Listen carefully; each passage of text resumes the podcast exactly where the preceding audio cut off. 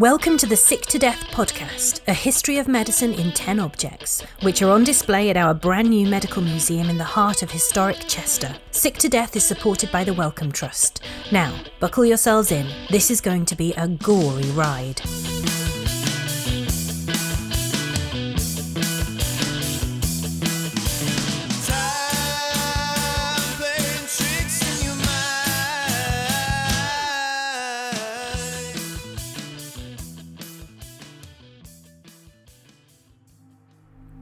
Europe, the era following the fall of the Roman Empire tends to be known as the medieval period or the Middle Ages. More widely, this post classical period roughly corresponds with the end of the Chinese Han Dynasty, the end of the Indian Gupta Empire, and the end of the Persian Sasanian Empire as well.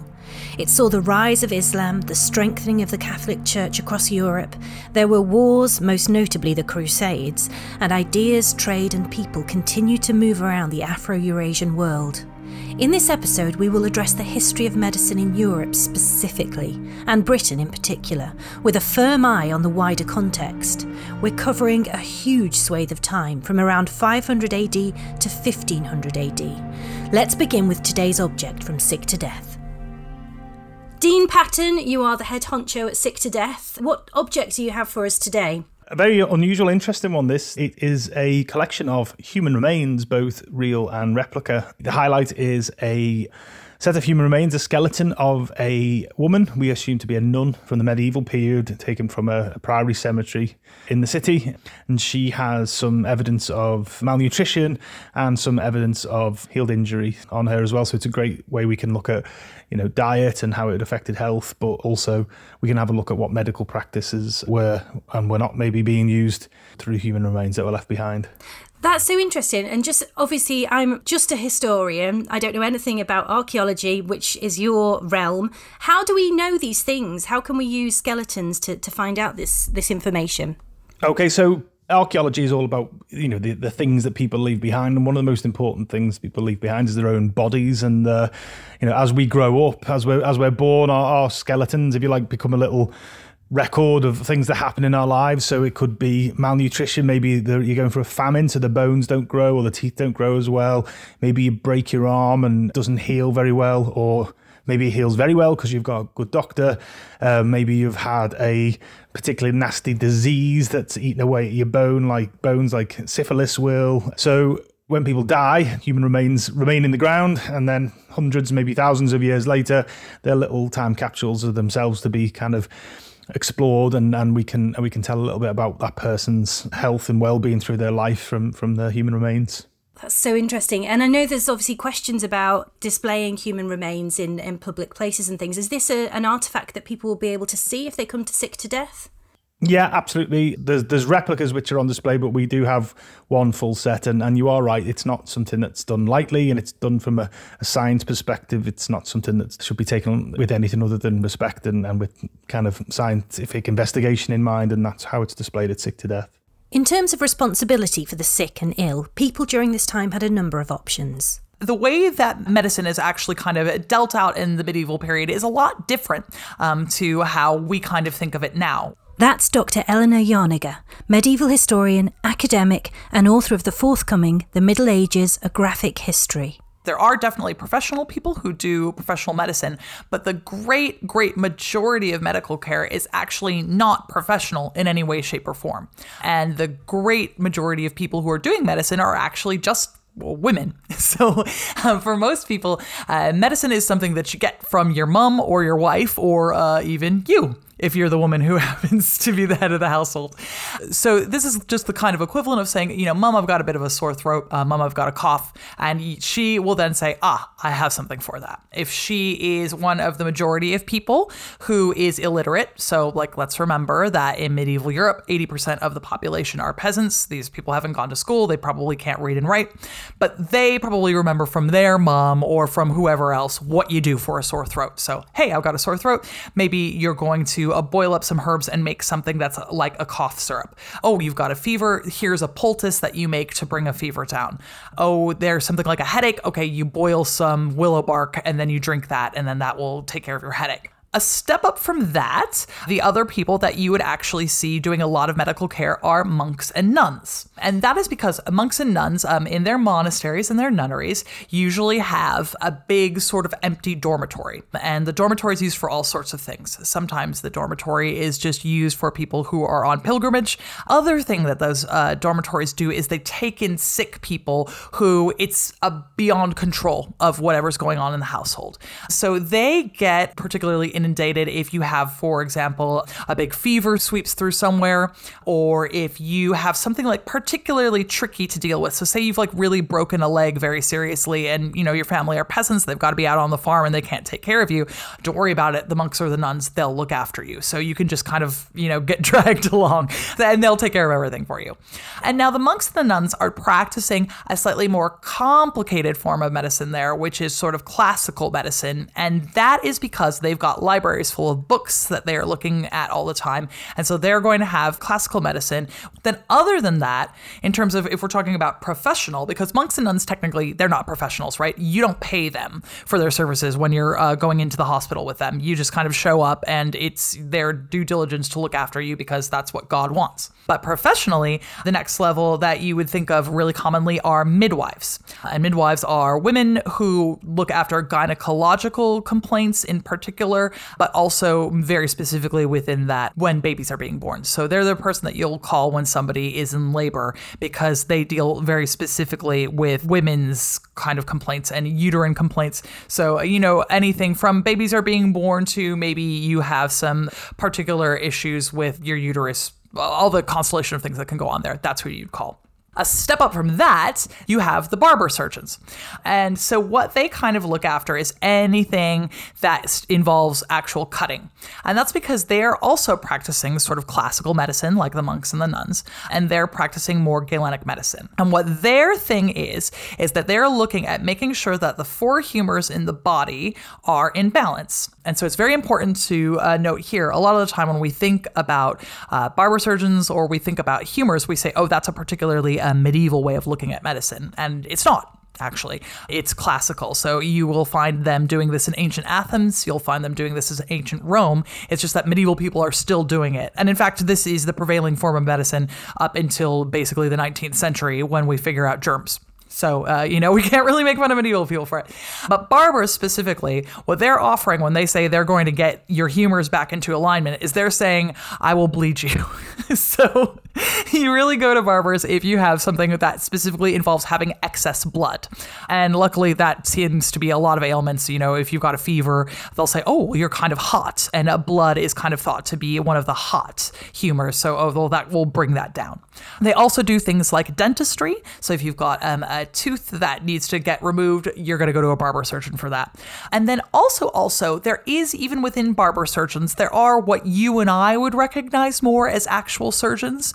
Medieval people were actually capable of doing pretty elaborate and complicated surgical procedures. So, for example, one thing that they were quite good at doing was taking care of fistulas.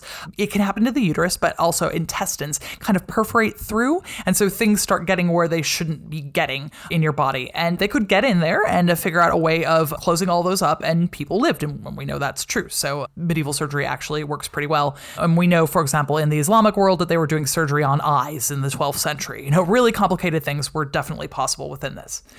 And then the final group of people are physicians. And physicians are what you and I would think of when we think of doctors. And these are people who have probably been to university or who have been to medical school.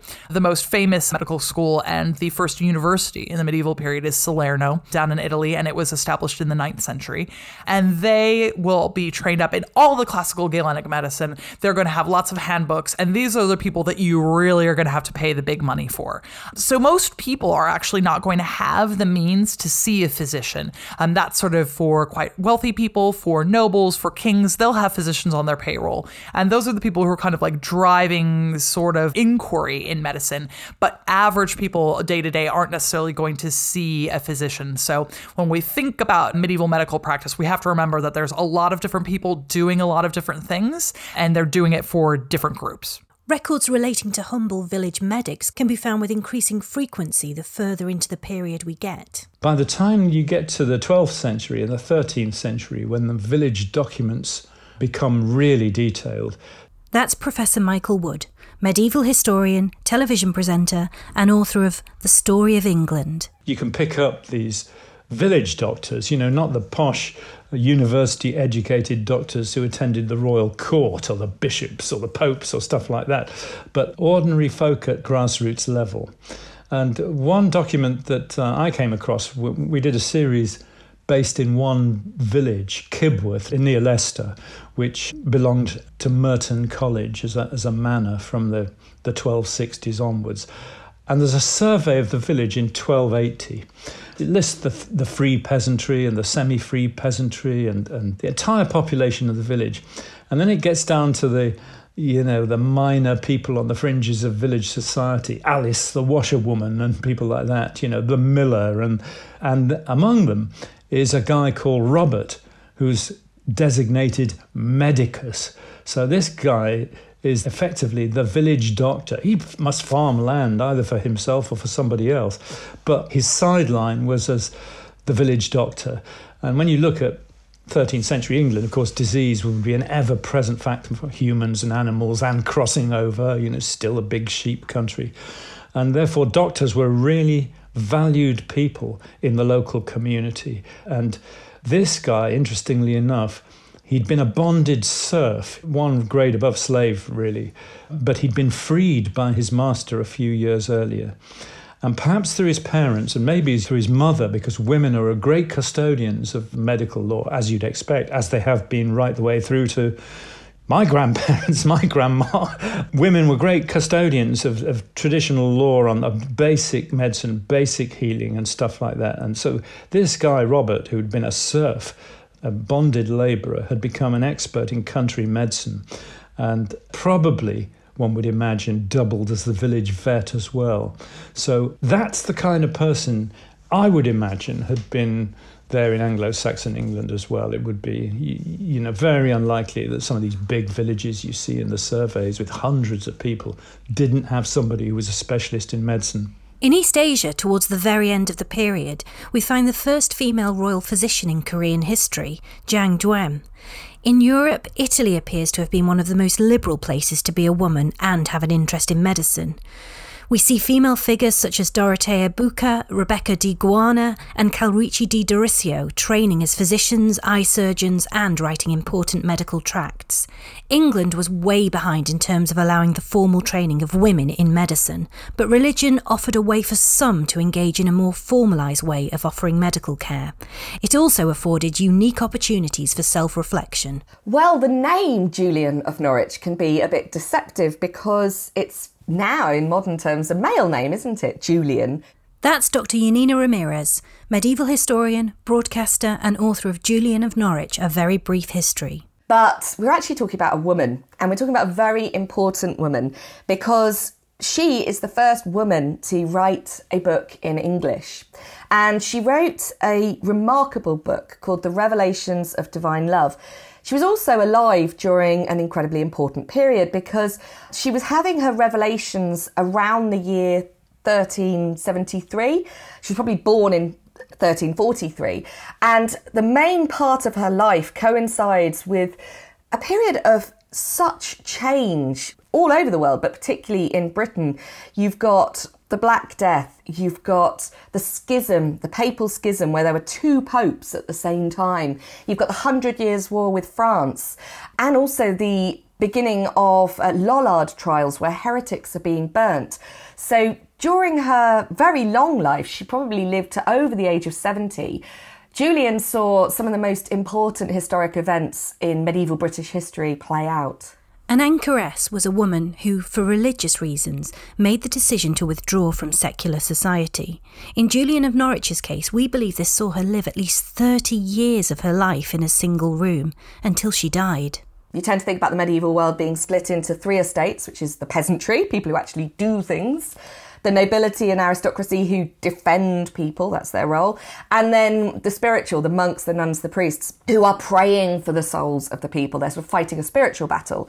And the anchoresses are part of that in as much as when they become part of the church, when they're walled up in this room that's next to a church, Their prayers are actually becoming part of the fabric of the community. They are fighting to defend the community against the devil, against demons. So they have that role to play. But nuns, on the other hand, did have another role, which was that they served the community in ways like providing medical care. So we can see monasteries. St. Bart's Hospital was first originally a monastery where, in their case, monks were providing medical care to people coming into the city of London. It, it's near to the gates of Old London.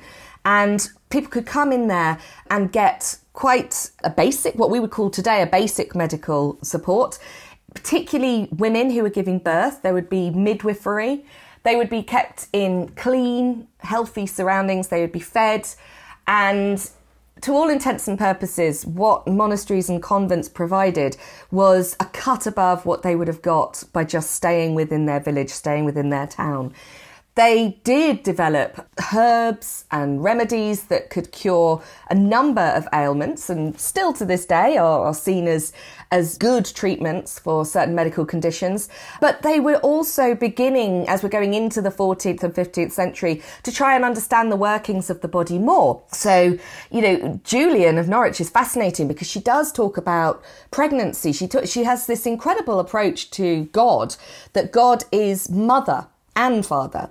And a lot of the images she presents for God is that God is like a mother with us, his creation, inside him, like we're in the womb, like we're in utero. And so her religious ideas are sort of being paralleled by medical treatises, medical texts that are exploring what happens to a baby when it grows inside the womb.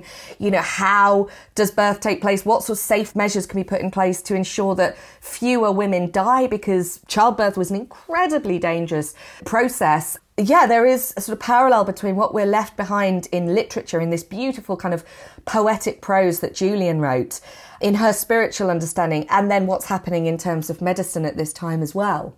One of the most valuable medical texts from this time is known as Bald's Leech Book.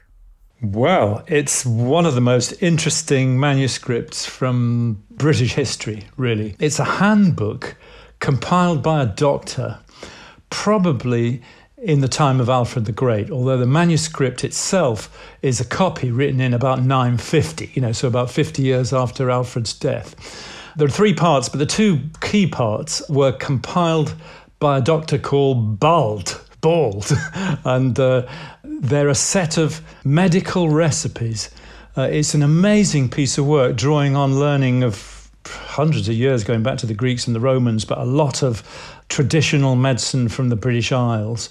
It's organized in a really remarkable way. They, they deal with external ailments in the first part of the book, and they go from head to foot. So, you know, eyes, ears, mouth, throat, and so on, down to your knees and your joints.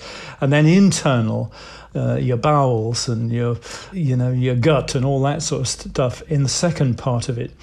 And there's all sorts of questions about, you know, when was it originally compiled? It draws on earlier learning. And there are references in the book to recipes that came from the Patriarch of Jerusalem, Elias, sending them to King Alfred himself. So it may be that the, the original compilation of the book was during the like the 890s when Alfred the Great was doing a lot of translation projects, gathering learning together, codifying things in the period when a lot of monastic libraries had been destroyed by the Vikings. But it's a practical manual that belonged originally to a doctor. It actually has a, an inscription uh, at the end saying um, this book belongs, as it were, to Bald. The, the doctor, and uh, he ordered somebody else called Childe to copy it. And the other thing I would add about it is he does cite one or two earlier doctors, interestingly enough, um, both of whom have Anglo Saxon names, English names, Oxa and Dun. And uh, they are cited for as the source of one or two of the recipes in the book. So it's an amazing piece of work, really. Uh, you know, somebody's gathered together in Viking Age England the learning on medicine going back hundreds of years. Tantalisingly, there does appear to be evidence that some of the recipes did in fact work. I mean, there's so many interesting references into it. There's there's one for the the fecus, which is like a flow of you know some, some for somebody who's got problems with their intestines, some kind of serious problem with their intestines, and it's that that one has been it's been speculated. This recipe came from uh, Jerusalem. And it has been speculated that Alfred the Great himself suffered from a, we, we know he suffered from a serious bowel complaint through his adult life. And it's been suggested that he had Crohn's disease. And this recipe was specifically to alleviate that. But as for whether any of these work, there's been some amazing research recently by scholars of both Old English and, and uh, medicine and science at Nottingham University, and which was published in the magazine New Scientist. One of the recipes is an ointment for treating styes in the eye. And it talks about pounding together garlics, the heart of leeks with a bit of wine, and bile from a cow's stomach and the mix is left to stand in a brass bowl for nine days. And that does, doesn't sound very nice at all, does it? But this was tested recently and it had antibiotic properties. In fact, the brass bowl adds to the killing of bacteria, but it killed 90% of particular forms of bacteria for MRSA, you know, the hospital superbug. And some of the things, some of the elements in it, for instance, I didn't know until I kind of looked this up, is that bullock's gall is still uh, used, cow's bile as it were, in salt form. It's still sold to people who have their gallbladders removed, you know. So there's no doubt that some of these actually work.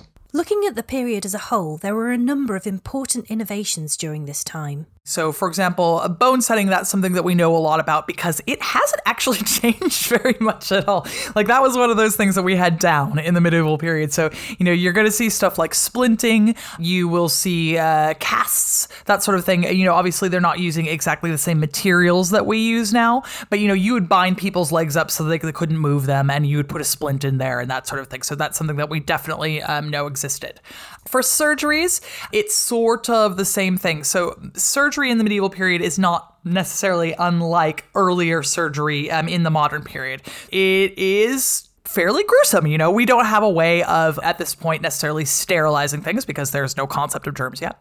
And you don't really have any way of knocking anyone out. So people are kind of awake, which makes you wonder when you read uh, surgical tasks about uh, fixing someone's fistula and you're like, oh, and they're awake for it. Huh. How about that? But we know that they were able to do that and survive. And that's probably because we do know that they had some fairly effective pain management. So they know about stuff like, for example, opiates. Opium is a really uh, common form of pain control for big things like surgery. So, you know, we still use effectively the same ingredients for uh, pain relief now for really big things. So they had access to things like that. I mean, for lower level pain, it would be things like, so for example, what makes aspirin is just an extract from willow bark. And uh, medieval people knew about that. And they would gather willow bark and boil it. And, you know, you kind of drink the residue from that. And then there you go. Hey, uh, your headache is better. So we definitely know that there are uh, forms of pain relief that would have worked. But the people who are undergoing things like surgery, you really do have to wonder about the fortitude of the patients, not just the surgeons. So one of the things that's quite interesting about medieval medical practice um, with these practical things is just what you as a patient have to put up with and the kind of generalized bravery of everyone involved. Perhaps one of the most powerful images we have from the medieval period is that of leprosy. How did societies deal with the visibly and chronically sick? Yeah, I think that one of the reasons that we actually think about lepers so often when we think about uh, medieval Europe is because of leprosariums or um, lazar houses, as they're also called. And that's because it's kind of like the really popular thing for rich people to do to prove that they are quite holy. So, one of the things that rich people want to do, if they've got a lot of money to splash about and they want to show that they've done something good for their community, one of the big things that they will do is they will establish a leprosarium. And that that's a place where people who have leprosy can go live. Now, the thing about leprosy is we're, we're doing pretty good on it now, but uh, for the most part, it's a sort of bacterial condition. And one of the things that it does is it's a kind of autoimmune disorder. It weakens your immune system generally. So when we kind of think about leprosy, we think about all these horrible things like uh, losing limbs or, you know, losing your nose, this sort of a thing. And that's not actually leprosy that does that. It's the fact that your body's immune system is so weakened that it can't fight off other infections. So leprosy is kind of like the condition that allows for you to lose a limb. And now it's really interesting because we used to sort of think of the Lazar houses as this way of segregating uh, lepers from society and saying, oh, well, they're so gross um, and disgusting that we don't want them in the actual city. But now we've kind of changed our minds about that a little bit. And we think that one of the reasons that leprosariums were set up where they were, which is outside of cities on big roads, and one of the reasons why they would be there is because when rich people set up these leprosariums, they want you to know that they did it. So it's not necessarily just a way of segregating uh, lepers from the rest of society. It's a way of broadcasting the fact that you've done something good and making sure everybody knows your name and they know what you're doing. Having said that, people were still real jerks to lepers. It's one of these things where uh, there's a real conception uh, for medieval people of health uh, being a natural state that is also tied to divineness. The holier you are, the healthier you are, is a kind of way of thinking about things. So the closer you are to God, then the healthier your body is going to be because that's how natural you are. Because when we were all before the fall of Adam and Eve, when we lived in uh, the Garden of Eden, we were perfectly healthy and there was no way to get sick. And it's through sin that we started getting sick, right? So if you are really sick, then it kind of stands to reason that you're maybe a bit of a sinner. Something like leprosy, one of the things that they'll say about lepers is they'll be like, oh, well, they start a lot of fights. Oh, they are kind of lecherous and they're very lustful, and that's why they have leprosy. You know, uh, they're very gluttonous. They eat too much, and that's why they have leprosy. So even though there are these places that are put aside in society to make sure that lepers have somewhere to live, and they're able to make enough money to survive through begging. So we know one of the things that they would have even is uh, you would sort of have a bell when you were a leper, and at first we used to think that it was to warn people lepers were coming, and now it, we know that it, what we're doing is actually attracting attention. Is that a leper is coming, so come give me money. So there's this real tension about the way that we relate to lepers, and they take up a lot of a kind of popular imagination and a lot of thought. This is because it was already understood many, many, many centuries ago, but particularly during the medieval period, that leprosy was contagious and lepers did have to be kept apart from society. Monks were the go betweens, so often there would be elected members of the community that would deal with a lepers colony. They would take them their food, they would say prayers for them, they would keep them receiving the Christian sacraments because they were still seen as part of Christendom. They weren't given up on, they were looked after. And what we often see is previous leper colonies that are often on islands or give the impression of being on islands. They might be surrounded by a fen or by woodlands. Later, those leper colonies, once they've ceased to, to serve their role protecting lepers, become monasteries. Monks actually move into those isolated places. And there's a sort of camaraderie between nuns, monks, and lepers because all of them are trying to achieve a deeper health, spiritual health, and in, in, the case of lepers, physical health, through separating themselves from society. They take themselves away. In a way, they're coming together to be alone. That's the monastic ideal. But they're having to avoid all the temptations of, of regular society in their search for spiritual and physical health. So it, it's another string to the monastic bow, if you like, that monasteries are the origins of our schools, our universities, our libraries, but also our hospitals and our care system. They were the ones that provided that when the state really didn't. As we discovered at the beginning of the episode, Sick to Death has a number of skeletal remains from this period, believed to have belonged to nuns. Indeed, the archaeological record can enable a unique glimpse into the everyday lives of those living and working during this time, that may not necessarily be apparent from written records. One of the most vivid experiences I've had making a documentary was going into the Museum of London and having the skeleton of a regular parishioner, a young man, died around 25, died of all the sorts of ailments and ills that the people of London were suffering from. And alongside that, one of the monks from Blackfriars and the density of their bones showed that one had rickets, one was malnourished, the other was in wonderfully fine health, except that they had this dripping effect on their bones, which was a side effect of extreme obesity. So we were looking at the bones of a fat monk. And it really played up the sort of injustices of the monastic system as it was coming to its its sort of zenith and decline. That these became kind of hotbeds of luxury and indulgence. And yeah, they would eat two loaves of bread a day. They would eat up to 10 eggs each a day, ridiculous quantities of ale, and 10 ounces of steak. I mean, that's too much by anyone's standards, but yes, they were they were eating well, the monks, towards the end of the medieval period. Looking at the period as a whole, there were a number of important innovations during this time. The big uh, innovations that we really see come from the uh, Islamic world. So um, we have some really big players in the game. One of them, we say in the Latinized form, we'll say his name is Avicenna, but Ibn Sina is one of them. And he's the guy who's like really pioneering a lot of surgical techniques and surgical techniques in particular. His canon of medicine would become the world's most important medical textbook for over half a millennium. That's Shafi Musaddiq, journalist with a special interest in medieval Andalusia. That's an extraordinary shelf life for any text. He synthesized all the Greek, Persian, Indian medicinal knowledge, as well as his own commentary. He discovered some contagious diseases and he detailed the human eye. He also details bone fractures and he goes on to talk about delaying splintage by suggesting fractures should not be splinted immediately but only after several days. And this idea is pretty much respected today in medicine. So it's interesting because a lot of the time when we think about, for example, medieval medicine as opposed to modern medicine, we'll say, oh, well, one of the things that holds them back is, for example, an interest in uh, Galenic medicine, and it's true.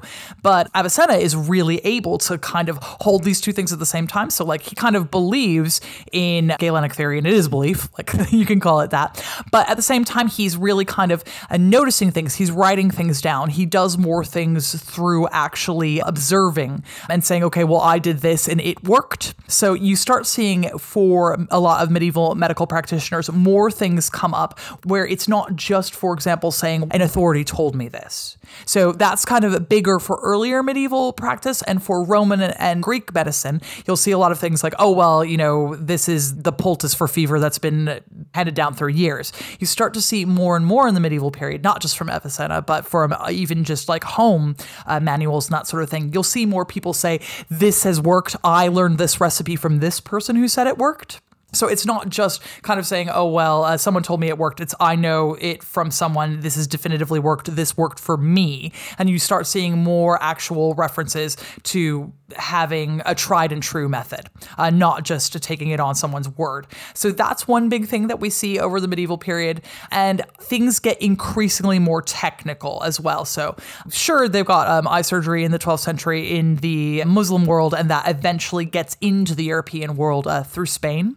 So, one of the big things that you see, interestingly, is a real interest and back and forth in terms of sending medical texts from various places and various cultures. So, although we tend to think of, for example, Christians and Muslims as being opposed to each other because of, you know, stuff like the Crusades, for, from a medical standpoint, there's a lot more willingness to collaborate and there's a real interest in sharing other people's knowledge. So you see a lot of back and forth there. So, especially in places like Spain, where you have Christians and Muslims living alongside each other, you see a lot more text being translated back and forth. And then, even in places where you don't have Muslims, people will say, oh, yeah, well, can you send down to Spain for that? Because I, I've heard that they've got, and everybody kind of knows that that's what you want.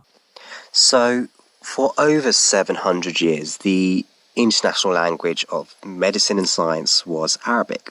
It was a lingua franca. And the reason why it was was because of the expansion of the Islamic Empire. And that sparked a huge translation movement of Greek texts into Arabic. And that began in kind of the 8th century in Persia. And that thread between Persia and the Western outpost in Spain, which was then under Islamic rule, really helped a movement of books and ideas, like almost a literal movement. It's through Spain that so much Arabic medicine and science reached Europe.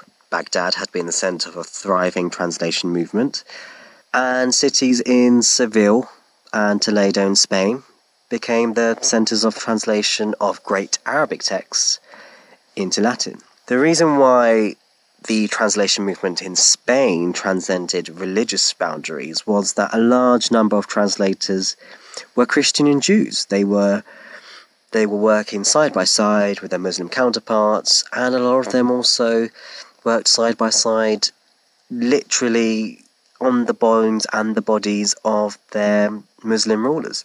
It was in medicine that Andalusia would display its early bloom of intellectual curiosity and eventual leadership in the Western world. Many of Spain's top scholars travelled to Baghdad during the mid 10th century to learn from top physicians like Al Razi and to study from the great Arabic translations of Galen.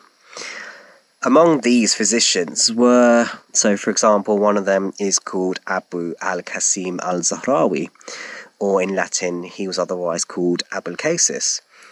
His contributions were absolutely remarkable. He invented some surgical instruments that are still in use today. For example, the forceps used in childbirth. He introduced the surgical hook, the spoon, the speculum, the bone saw. He introduced needles and syringes. But perhaps his most interesting invention was that he pioneered the use of inhalant anesthesia. And those kind of anesthetics were essentially sponges soaked in a concoction of narcotics that included cannabis and opium. Pretty strong stuff. And his books were written in the year 1000. They would have a huge impact on Europe.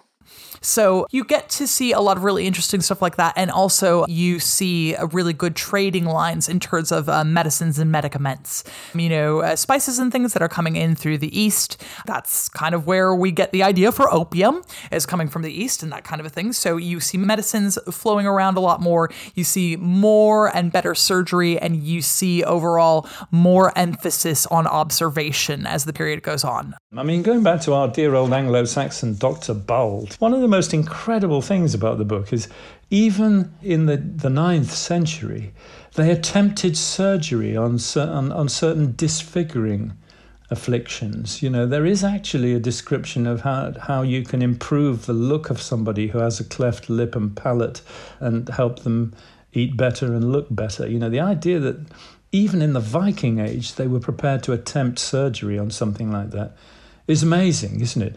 I mean, we think of it, you know, people used to call it the Dark Ages, but when you actually think about these manuscripts and the the extraordinary range of medical material that is they're drawing on to, to make these compilations, the seriousness with which they apply themselves, and the generally rational and scientific approach.